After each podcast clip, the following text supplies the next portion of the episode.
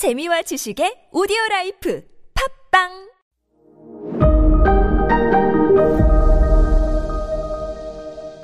네, 여러분 안녕하십니까. 역사 스토리텔러 썬킴 인사드리겠습니다. 저 썬킴과 함께 또 한번 중국 한번 가봅시다. 다음 달이죠. 12월 9일 토요일에 출발해서 2박 3일 일정으로 아, 중국 상하이와 항저우를 도는 코스를 또 준비하고 있습니다. 아, 그 상해 임시정부랑 많은 분들이 이제 상해만 임시정부가 있고 항저우에도 임시정부가 있었다는 사실을 잘 모르시는데 이번에는 그 항저우까지 돌면서 임시정부 투어 김구 선생님의 발자취를 한번 쭉 한번 준비를 해 보도록 하겠습니다. 아, 네이버 검색창에서 CNU 투어 검색하시면 참가를 하실 수가 있습니다. 주선 김과 함께 중국 한번 또 가시죠. 12월에 상하이 상하이 트위스트 추면서 자, 어 브리튼 섬이 그러니까 지금의 영국이 본격적으로 세계사에 안녕하십니까 영국입니다. 라고 등장한 것은 언제냐면 바로 로마가 영국에 진출을 했던 그 순간부터예요. 그 이전엔 기록이 없어요. 그러니까 켈트족은 문자를 안 썼기 때문에 뭘 했는지 알 수가 없어. 인데 로마는 뭐 이미 그때부터 문자는 물론이고 문자가 뭡니까? 거의 지금과 똑같이 시멘트까지 만들어 가지고 건물을 짓고 했던 어마무시한 제국이었는데 로마 법 자체가 지금도 쓰고 있잖아요. 로마의 헌법 자체가 지금 독일의 헌법이 됐고 독일의 헌법이 또 일본의 헌법이 되고 일본의 헌법을 또 우리가 또, 아, 또 인용을 했고 지금까지도 살아 있어요. 독일, 아, 그 로마법은요. 이 로마가 영국 브리튼 섬에 진출을 한 것은 언제냐? 바로 시저, 카이사르라고 하죠. 시저가 기원전 55년, 54년 두 차례의 원정을 가면서 브리튼 섬, 지금의 영국은 안녕하세요. 세계사에 인사를 합니다. 어, 시저가 그러면요. 시저는 뭐 그 영화 혹성 탈출의 그 원숭이도 시저지만 시저가 왜 그러면 지금의 영국 브리튼 섬에 원정을 가냐?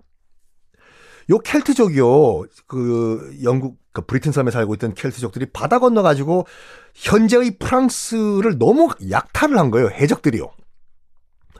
지금의 프랑스는 갈리아 지방이라고 해서 로마의 식민지였거든요. 그러니까 로마 입장에서 봤을 때는 시저 입장에서 봤을 때는 뭐야? 지금 우리 식민지인 갈리아를 바다 건너에 있는 무슨 섬, 브리튼 섬에 있는데 그 해적들이 넘어와 가지고 내 식민지를 지금 건드린다고? 이것들이 진짜 야 로마의 병사들 다 옷 입어 출발 갑옷 입고 그래서 갈리아 지방 지금의 프랑스에 대한 약탈 해적 노략질에 대한 응징으로 출발한 거예요. 처음엔 시저도 몰랐어요. 두려웠어. 겉, 바다 건너에 있는 저 브리튼 섬에 뭐가 있는지, 누가 사는지, 어떻게, 뭐 어떻게 돼 있는지 몰라요. 그래가지고 1차, 1차 원정 때는 탐사하는 수준으로 상륙을 합니다. 남부지방, 그러니까 지금의 런던 부근에 상륙을 해가, 했는데, 켈트족이 또 무섭잖아요, 여러분. 뭐 앞전에도 설명드렸지만, 맹렬하게 저항을 해요.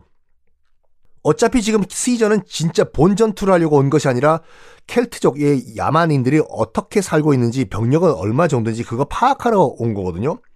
딱 보니까 무서워. 오케이 저런 전략 써. 오케이 됐고 일단 후퇴. 돌아와요. 전력 파악합니다. 그리고 이제 본격적인 2차 정벌 들어가는데 이게 대박이었어요. 무려 군함 숫자만 지금의 도보 해협을 건너는 군함 숫자만 800척의 함선이 출발해서 2만 5천 명의 로마 대군이 영국 땅에 상륙을 해요.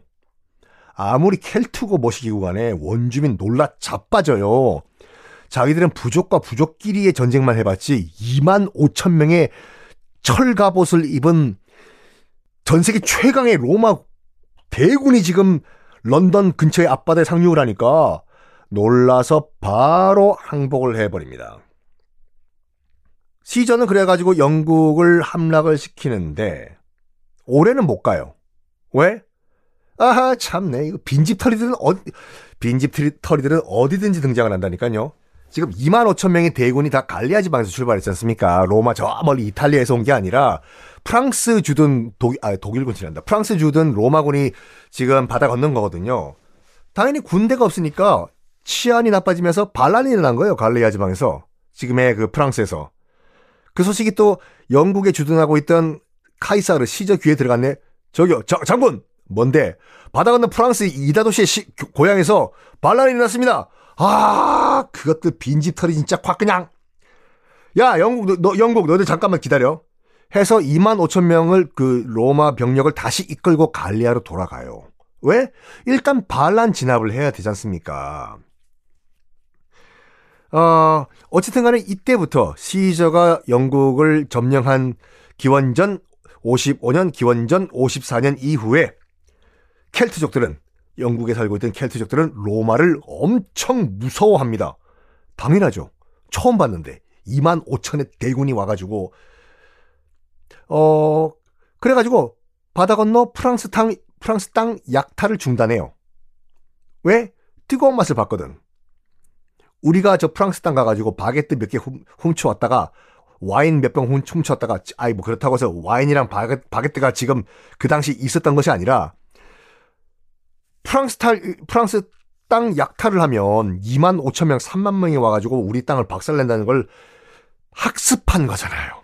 안 해요. 우리 조선에서도 세종대왕, 물론 세종대왕 아버지인 킬방원, 태종이 다 준비를 했지만 이종무 장군이 하도 노략질을 많이 하니까 외적들이요. 외적의 본거지는 대마도예요. 예전에도 대마도였고 뭐 다 대마도예요. 그래서 그 유명한 어, 세종대왕의 대마도 정벌이 이루어지거든요. 가서 박살내버립니다. 그 이후로 200년 동안 대마도 해적들은 조선 근처도 못 와요. 딱 그거, 그거에 지금요. 세종대왕이 대마도를 박살낸 것처럼 시저가 가서 박살내니까 저, 죄송합니다. 앞으로는 다시 바다 건너서 프랑스 땅, 프랑스 땅 양탈 안 하겠습니다.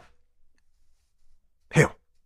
그런데요, 그로부터, 그, 그렇다고 해서 모든 켈트족들이 다 항복한 건 아니에요. 지금 켈트족은 하나의 통일 국가가 아닙니다. 여러 수십, 수백 개의 독립 부족들이 있었어요.